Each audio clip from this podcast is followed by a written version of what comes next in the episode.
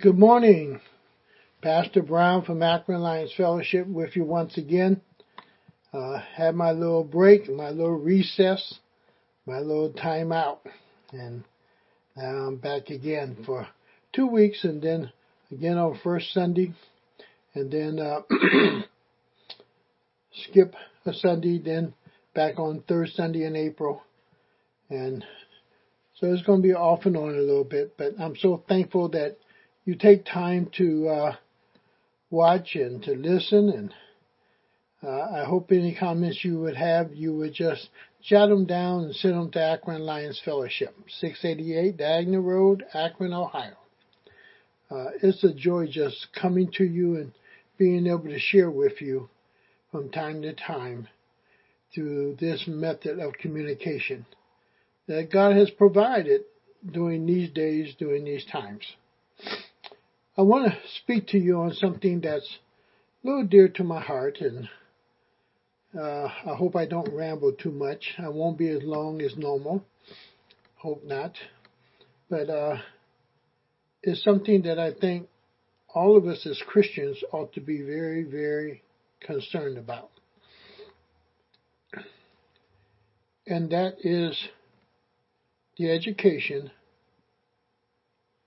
of our students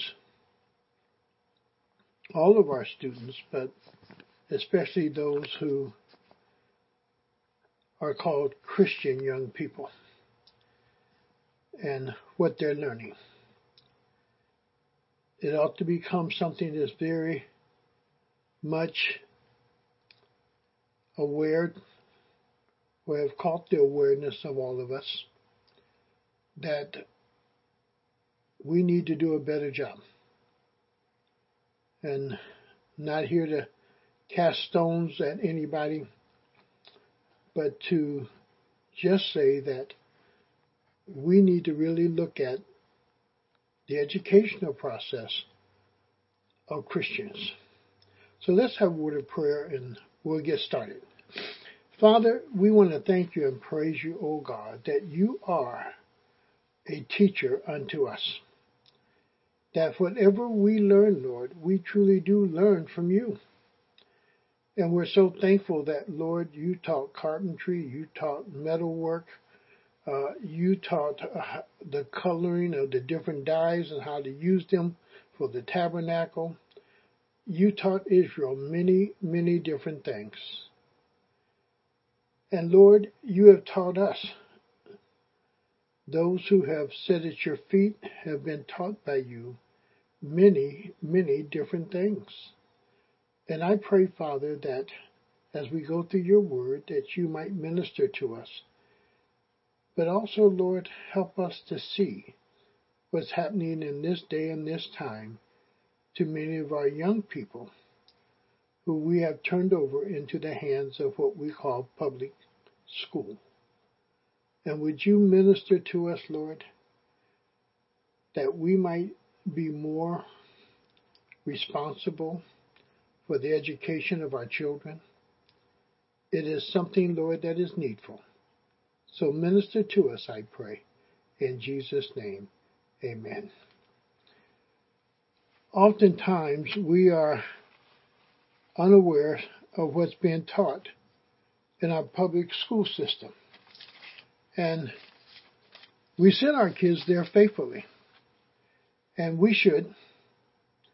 All of our kids have a right to a, a education. And we want to educate them to the best of our ability. But we need to understand something. A good education without the knowledge of the Lord just leads us to, in one sense, self independence of the Lord because we think and believe, okay, I got it all now. I'm successful. I don't need God. I can do this on my own.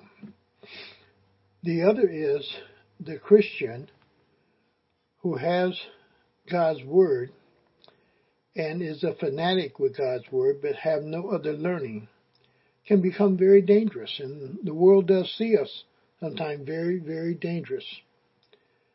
because we are fanatics in the manner in which they see us going against something or standing up for that which is right. so one of the things that is a watchdog today is how Christianity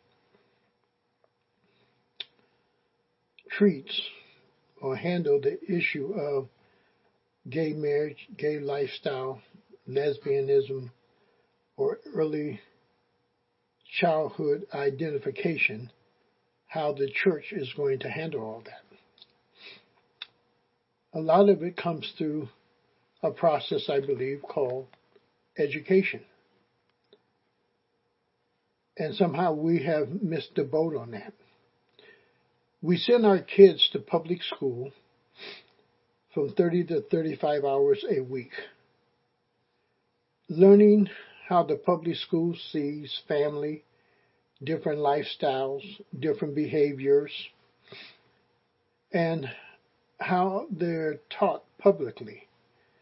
And we're seeing more and more school boards having trouble with parents over what literature is being read, uh, what their children are being taught about their own identification. Uh, in some places now, you cannot call a girl a girl, a boy a boy. They have to identify themselves. Uh, we're all confused in many areas of life. And again, a lot of it is through education. And again, I say to you, we send our kids to public school for 30, 35 hours a week. They're in church maybe a good three hours a week. And somehow in that three hours, we're supposed to correct or somehow really establish something that will be able to stand against what the public school has been able to teach for over 30, 35 hours within that week. And we see family structure differently. We see certain moral issues differently. And our young people are being, in a sense, sabotaged by a public school system that has no value for the Word of God. And I understand every church cannot have a church school per se. Every church cannot be involved in educating all the kids in their neighborhood. I understand that, and that is a dilemma then for us who are Christians because we are discovering more and more young people or young adults who cannot read no further than about a seventh grade level. And yet we are expecting them to read this Bible, to be able to discuss the different issues that are brought up in this Bible, and to be able to reason and to understand. In one way, we're just about fighting a losing battle. And my question I would pose to you is simply this. What value do you place on education? And I'm not just talking about biblical education, education all the way across the board, that I believe the Word of God is involved in all of it. Whether you are counting money, or just doing mathematics, or learning your English, your grammar, your reading, your writing, this engulfs it all. And we need people in the church who are very well educated. And I'm not saying you have to have doctor's degrees and master's degrees. I'm not saying that. Please understand. My dad had a 12th grade education. But my dad could speak Latin. He could write Latin because that was one of the requirements at Barberton High School when he went to high school. And he still had a few of his Latin books down in the trunk from his high school days. And my dad, I believe, could just about sit down and talk with anybody. Had a beautiful handwriting. And I remember at work he used to tell us he never got into a bet with somebody unless he could take a book and show them that he was right. um, the whole process of education is something all of us in the church world have to begin to look at because it's going to affect the church, the mentality of the church, the teaching ability of the church. All that is going to be affected based on what our kids are learning and who's teaching them. And somewhere we have to do a better job. Now, I want you to turn with me to Luke chapter 12 and verse 48. And my question to you is this How are you applying this verse to your life? The world's philosophy behind this verse may be I got mine, they've got to get theirs. Um, we don't worry about anyone else. But I got mine, now they have to get theirs. The early slogan for Morehouse men, Morehouse College down in Atlanta, and you're going to hear me speak later about them. But Morehouse College, one of their slogans was to allow yourself to be ed- educated so that you could go back in the community and educate others. But there was that recognition that they first themselves had to have some education in order to educate anyone else. And to just wanting to go back into the community and to be a part of the community and help educate it and to help bring them to a new level. That is inspiring, and somehow we've lost that today. But in this verse, in Luke chapter 12, verse 48, he says, well, let me get right there to it. But the one who does not know and does things deserving punishment will be beaten with many blows. From every one who has been given much, from every one who has been given much, much will be demanded or required. And from the one who has been entrusted with much, much more will be asked. Now, most of us, we go to school, we get our degrees, we we we earn our funds and so forth, our money, and we put it up for our future and for our children and our grandchildren. But should it go further than that? For to whom much is entrusted, much more is asked. To whom much has been given, much is demanded. What are you allowing others to demand from you?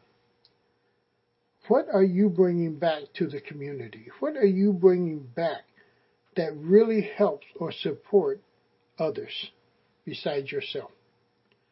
What are you giving back that can be appreciated by others? And that's part of I, the thing I think that is hurting us today is that we're not a people who are fascinated in giving back. We're just somehow caught up with this receiving, receiving, receiving. as Christians, we have to come to a place that we want to see every child, every future adult individual capable of handling this Word of God and sitting down and having a wonderful discussion about the Word of God. I know again, every church cannot have a church school per se. And Sunday school is just about gone. I was hearing one talk about that today sometime. Some things that have just been lost by the church. That Wednesday evening service is basically gone because of this COVID-19 and just the time of getting together and really sharpening ourselves with one another.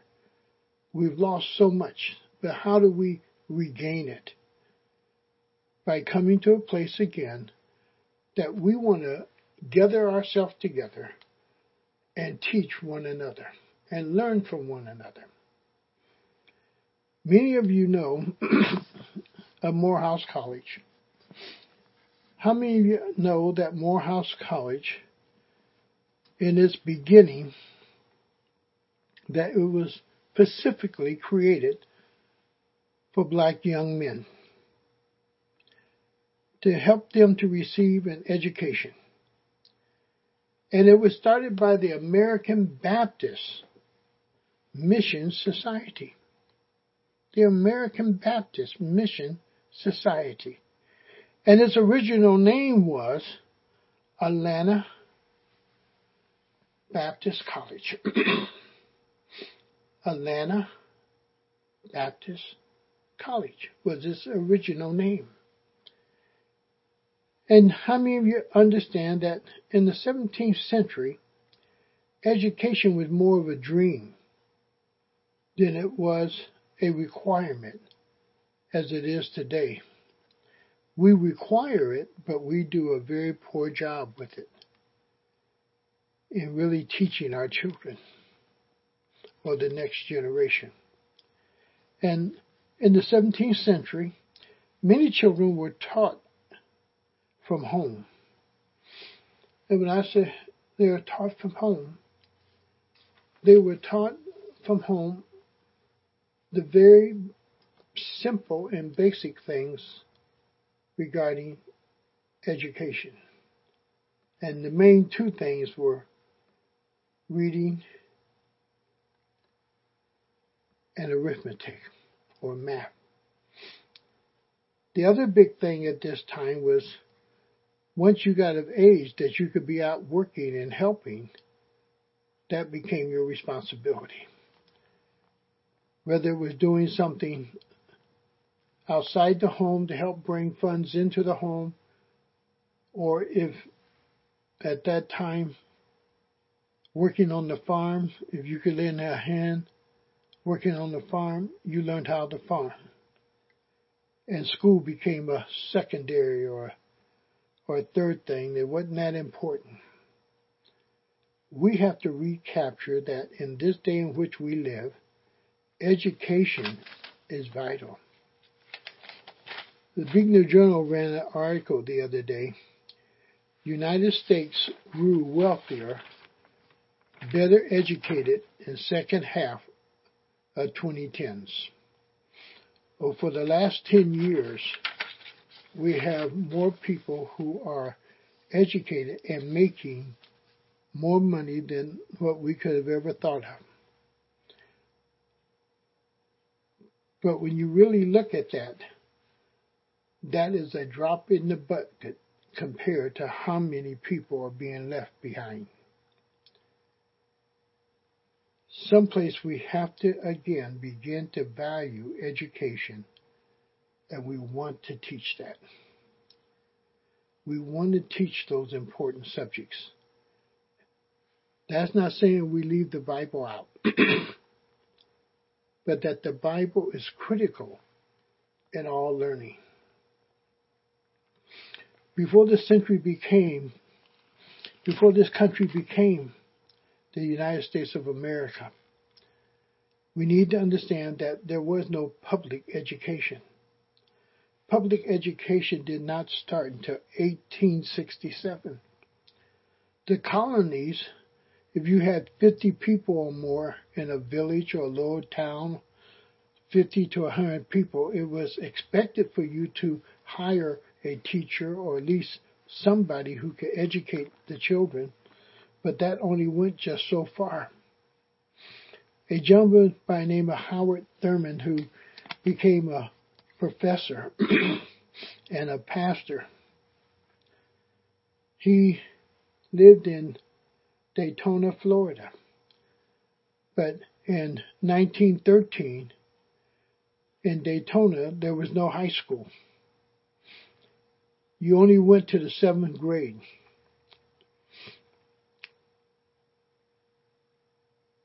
Once you hit the seventh grade, you could not go on to the eighth grade without taking a test, but there was no high school in the town or close by.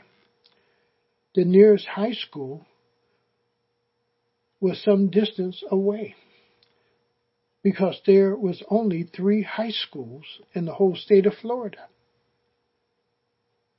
And what took up the slack again was the Baptist churches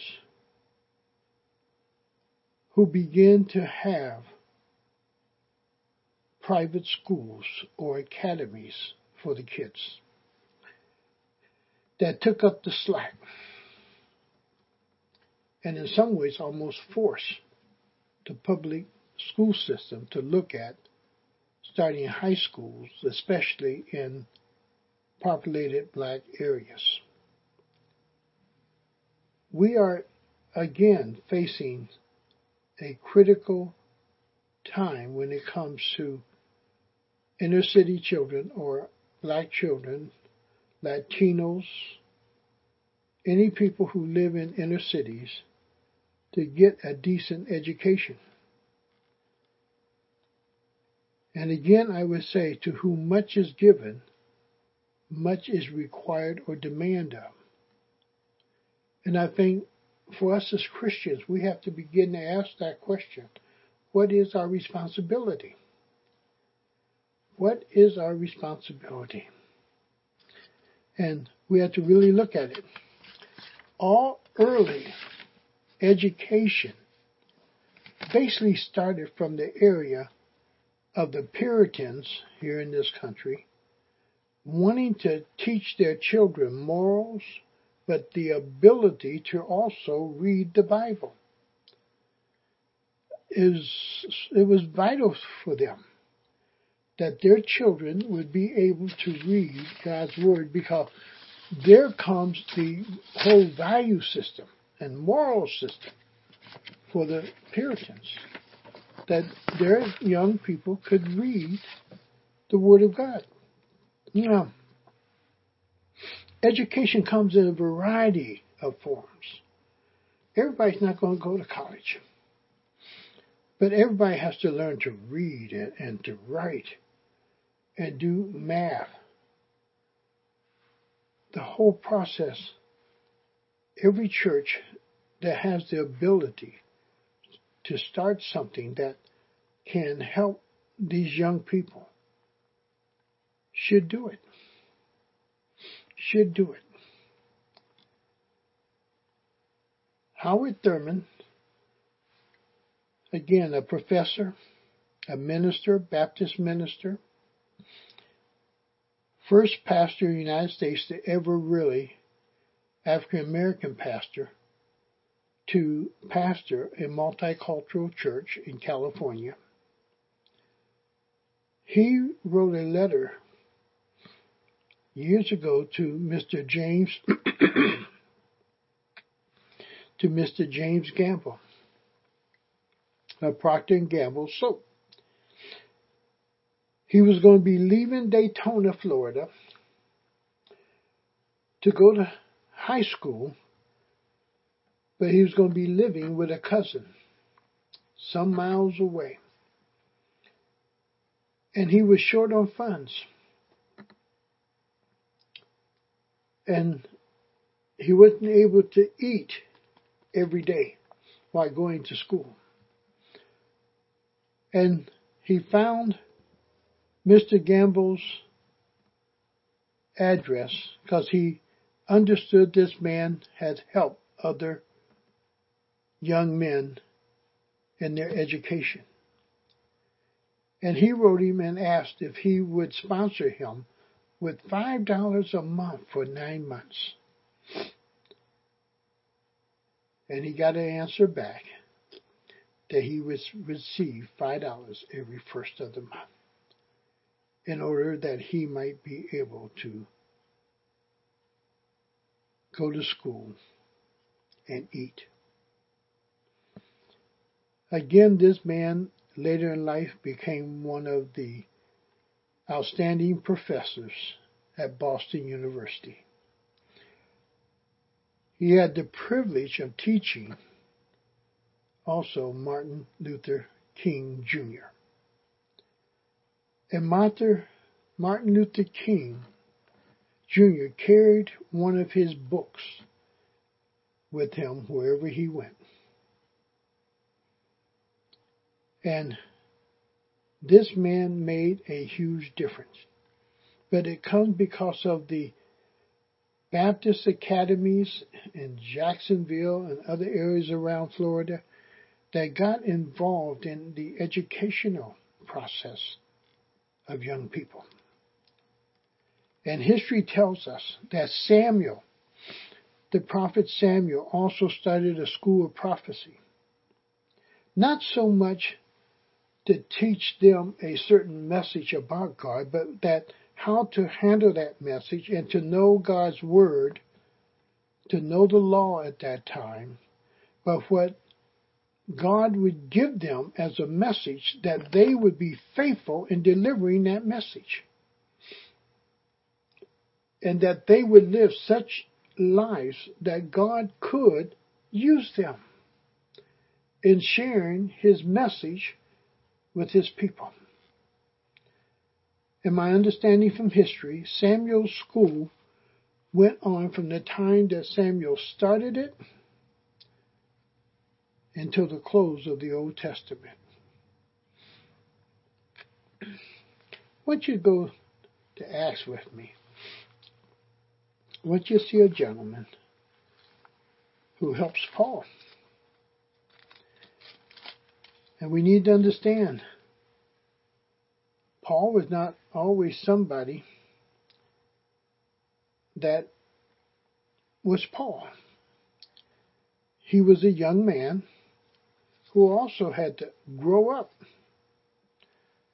But he grew up with the teacher.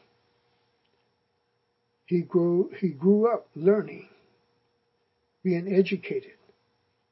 And I think that's one of the biggest things about why Paul winds up writing a large portion of the New Testament because of his educational background. now, there are those things that happened here in Acts but this one person stands up and he begins to speak. But his voice was heard. They, his voice was heard because of who he was. A very educated individual for that day. Says in 33, when they heard this, they were furious and wanted to put them to death. But a Pharisee in verse 34, Acts 5:34, but a Pharisee by the name of Gamaliel, a teacher of the law, who was honored. Catch that. He was honored by all the people. There was a high respect for this man because of his education, because of his knowledge. And that has to return even to Christianity. We cannot be seen as fanatics about homosexuality or lesbian or or this thing or, or that thing. But we ought to see this as lust out of control. The desires of people out of control.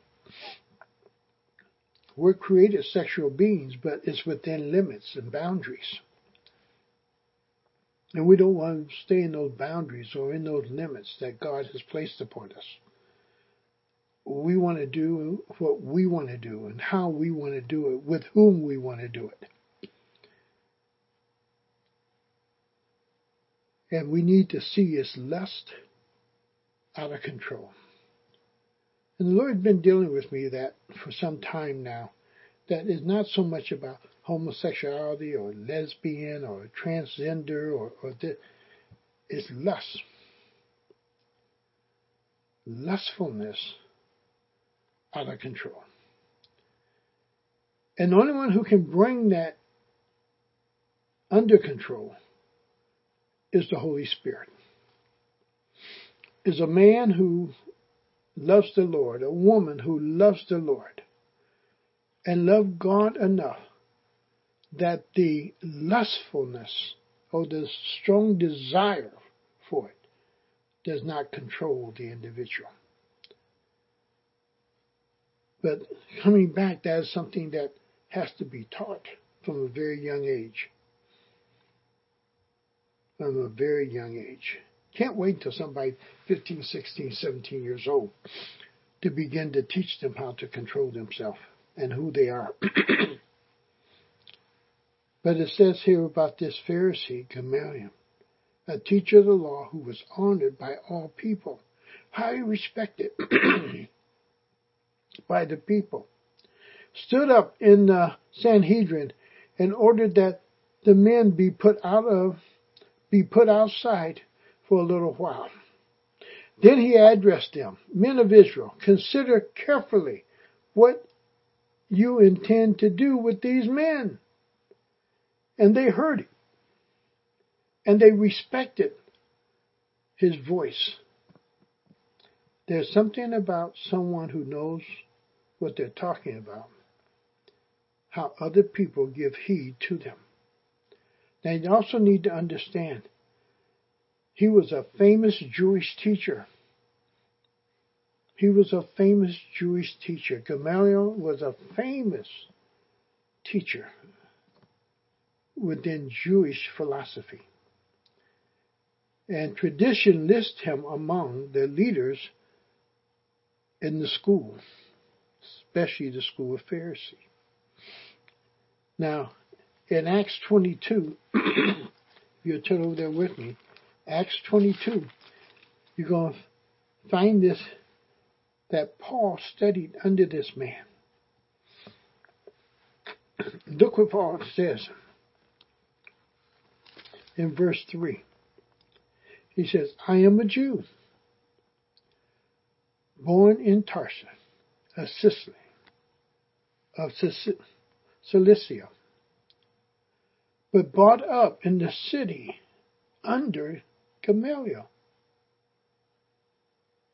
I was thoroughly trained in the law of our fathers and was just as zealous for God as any of you are today.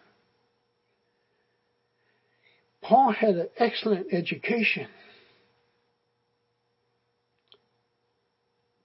But education on just one side, whichever side of the coin you want to flip on by itself, can become dangerous. Paul had the education and he knew many philosophies but he knew not the Lord Jesus Christ or the Word of God. And Paul was a very dangerous man. But with the knowledge of God added to it and the Word of God added to it, what he had already learned, it changed Paul and how Paul saw things and the teaching that Paul had underwent changed. and we need to see that. Here's Gamaliel, who is a in a sense, a non-Christian, and maybe you've heard some of the teachings of Christ. But at this point, a, a non-Christian who teaches one and prepares him in such a manner that God is going to take what he has taught him, add to it, and use him in mighty ways. We never know where a young man or woman is going to wind up at. We never know what impact we'll have on their life. We'll never know that. Maybe on this side. But boy, God blesses us sometime that we can see people make that transition and grow and use it in the community and for the glory of God. We're able to see that sometime. And Paul studied under Gamaliel, and he studied also with the Lord Jesus Christ. And put those two things together, made him the mighty servant that he is. Now, you and I have to really ask ourselves,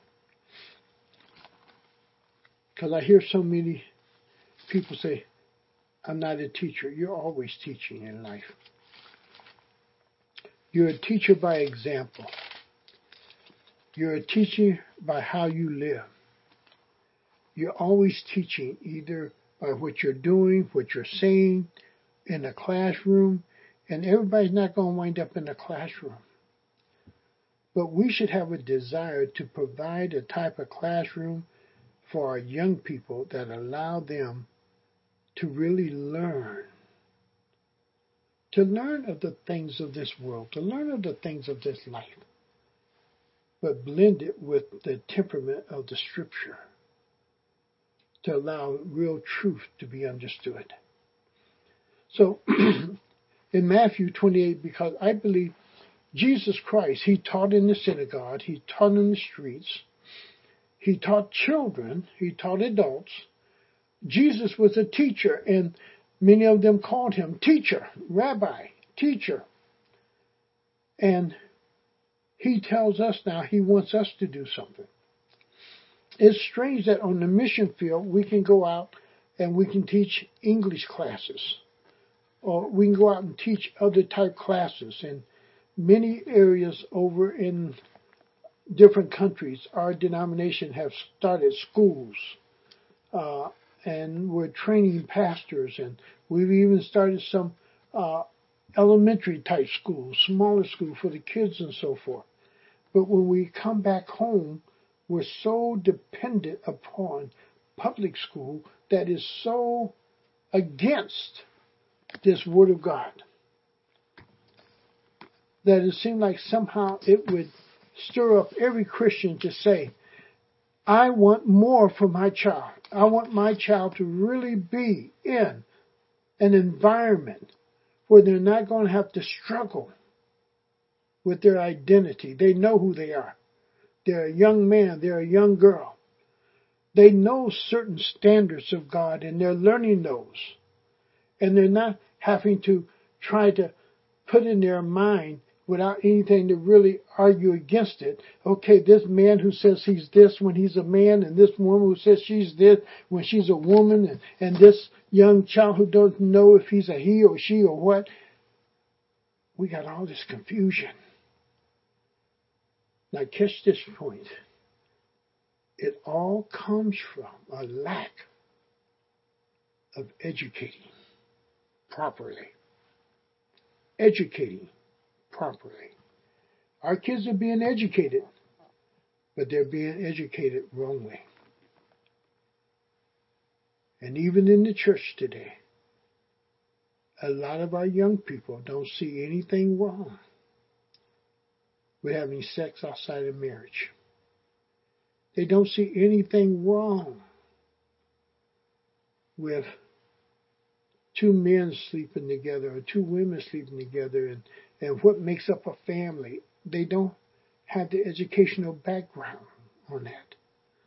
They have what the public school has taught them, but nothing that we really concretely have taught them. So in Matthew, and many of you may be quite familiar with this, but here's that word that I want to draw out, teach.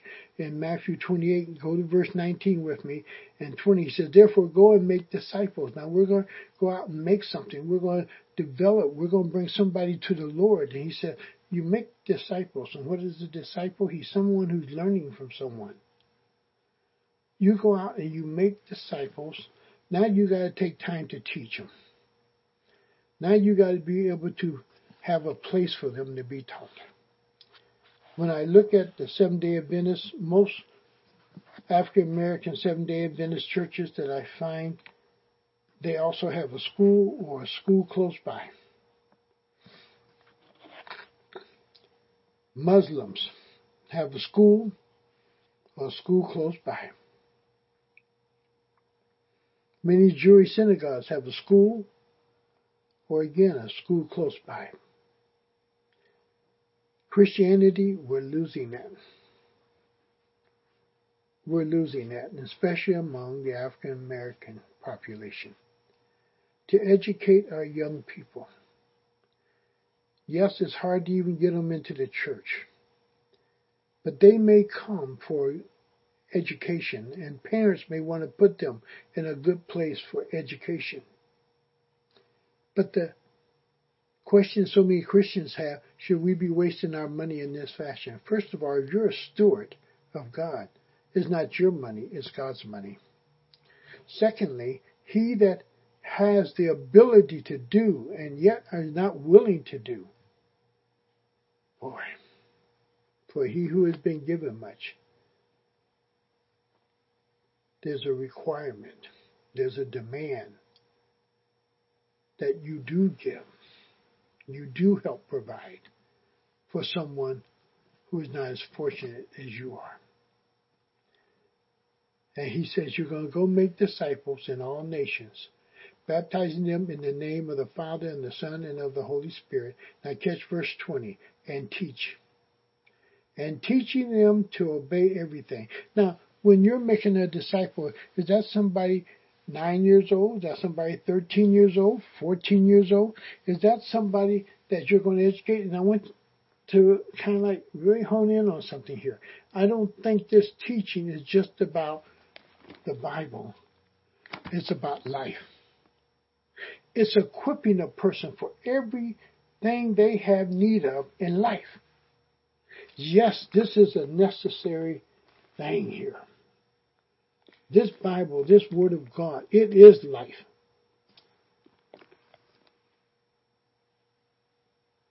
We cannot take learning from a college, public setting, even a Christian setting, without this. We need this to further help demonstrate and explain the knowledge that God has granted for us to learn. How do we implement it? How do we share it? Because it's not just about self. And he says, You're going to teach them to obey everything. Everything everything pertaining to life, everything involved in life. God is over it all. And we are to teach. We are to teach good mannerism. We are to teach good behavior. We are to teach against those things that the world may say, okay, you can do it. You're free to do it. That is wrong. But that doesn't start after someone is 19, 25, 30 years old. That needs to start very, very early in age. And he says, teaching, teaching. Now in John 14, 26, it says the Holy Spirit will teach us all things. And I know sometimes we keep that right within the structure of, again, this word. Well, when God was teaching them how to do metalwork, how to do carpentry, how to mix the different colors of dye and so forth to get the colors for within the temple, when God was teaching them all the different things that they did not learn in Egypt, it just wasn't this. For God teaches practical life, everyday life. He teaches us everything that we need in life. If you needed a mechanic, God teaches him and training. If you need an air conditioning man, God's teaching and training. If you need an architect, God's teaching and training. See, we've taken God out of so many areas that the only place we find God is in church. And a lot of churches have put God out of that. We gotta be willing to make the sacrifice in order to educate and to teach a next generation. Go with me to Psalm 71, 17. Psalm 71, 17. we need to understand it starts at a very, very young age. And you cannot start early enough. Mom and dad, as soon as you can, you want to start teaching. And you want them to know that this is part of what God has ordained for you to learn. Satan's going to teach all the wrong things. Satan's going to take everything that God has given us for good and he's going to turn it around for them, for our young people. And they'll be confused on how they are to even use this thing. In verse 17, in Psalm 71, he says, Since my youth. Since when? My youth. Since I was a young child, God starts to mold and shape and to teach. He brings other people into your life. He bought a Mr. Beeler. He bought a Bailey. He bought a Miss Jackson. He bought a teacher in first grade, Miss Hope, who followed me all the way through the 12th grade, basically. Even through college, because I would go over, I'm a grown man, I'm 40 something years old, still washing her windows.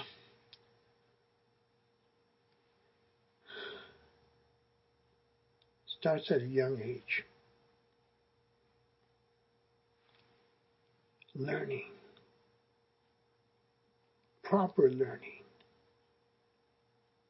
learning that is not going to corrupt the mind or destroy the person, but learning that's going to build character, learning that's going to help lay a solid foundation to build upon.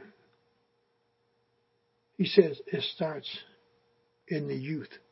Since my youth, O God, you have taught me.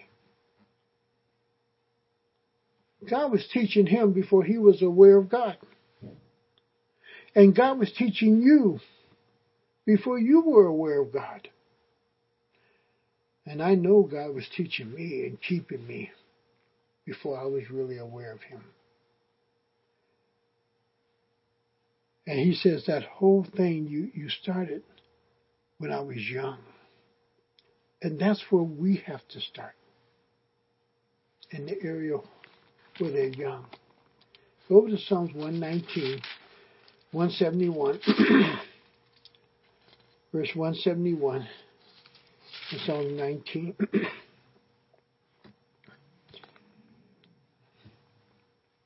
and listen to what he's going to share with us here. Oh, let me get there. He says, May my lips overflow with praise, for you teach me your decrees. God is a teacher. God is a teacher. God will expand the mind. God will allow you to explore. God will teach you history and God will give you wisdom. God will teach you because life is a lifelong learning experience. Now, don't you go Ecclesiastes in closing here? Because we need to understand that God is imparting knowledge to us. And need to know something else. God teaches, but so does Satan. The demons teach. And they use ungodly people in our society and in this world who have all the best intentions and who love doing what they're doing but just don't have the Word of God to know how to do it correctly. And we need to understand that people can have the best intentions but teach the wrong thing. Planned Parenthood has, in one sense, good intentions, just going about it the wrong way. In 12.9, he says, not only was the teacher wise, but also he imparted knowledge. Everyone who teaches is imparting knowledge. Everyone who is showing you something or helping you to develop or build character or helping you to learn this or to learn that is imparting some type of knowledge. Even the proper knowledge of handling a gun. And one of the worst things that we've done in the state of Ohio is pass this foolish law that you need not to have a license to carry a gun, nor do you have to be trained about a gun. In the military, they train you how to use a gun. More than just pulling the trigger. But they train you how to use it. And now we're saying people can go get a gun with no training, no license, no knowledge of it, or the real dangers of it, or all the different mistakes that they can make with it. It's like telling our children to have sex but protect yourself. How foolish. There's danger in these things. There's danger there if we are not taught properly. And I know some of you may say, well, I'm trying to overemphasize something, and yes, I am. Because I am seeing a people being destroyed for a lack of knowledge. And if you open your eyes, you will also see it. A people or people being destroyed for the lack of knowledge. We have an awesome task before us to teach and to teach correctly. To teach not in latter years but in early years. To start as soon as possible with teaching young people and to carry that on out through even as they age. That they are always learning about life and the things of God and how to correct themselves in life by the Word of God. We have to at some point really acknowledge that we have a greater responsibility as Christians over the educational process of our children. I'm not against public school. I'm against what public school sometimes will allow. Teachers to teach in public school. Where in a Christian setting that would most likely never be taught as something right but would be seen as what Scripture calls it sin. So, would you pray with me? I don't know how much more time God will give me on this earth. I hope I live long enough to see us start a grade school at Akron Alliance Fellowship. We're not a big school. We're not a big church. We're, we're not large in numbers. We average between 45 to 60 people on a Sunday. But it's not about our numbers or the size church we are. It's all about the God we serve and what He would have us to do. And if He wants us to do this, then He will provide. It won't be a bed of roses. It won't be easy. It will be a difficult task. But the people of God have need of it. And the promise of my God is that He will provide all of our needs. He'll meet all of our needs that we have according to His riches in Christ Jesus. That we don't do it for vainglory or selfish reason, but we do it for those young Christians whose minds are being destroyed in public schools. We're doing it for the future of His church, that there will be people who can really problem solve with their mind and make good sound decisions. We're doing it that His church might be able to shine and to continue to help others. Would you pray with us about this? And again, if there's something you can do to help us, would you pray about it and see how God would lead you? I don't think God would have us to beg, but He would have us to share the information and to share our hearts concerning it. God bless you and may God keep you. Bye. This is not a sad note. This is a joyful time, really, in one sense. Because it's going to be a time to see what God will do. That's what's exciting. To yet see at age 76, as Caleb said, Lord, give me my land. Lord, give me whatever you would have us to do. Lay it on my heart. Strengthen me to do it. And strengthen your people to do it. For your glory and for your praise. Lord, thank you for your loving kindness. May you bless this time. Will you bless the hearers of it? May you, O oh God, show forth your glory. And we'll give you the praise in Jesus' name. Amen. God bless you. See you next week. Amen.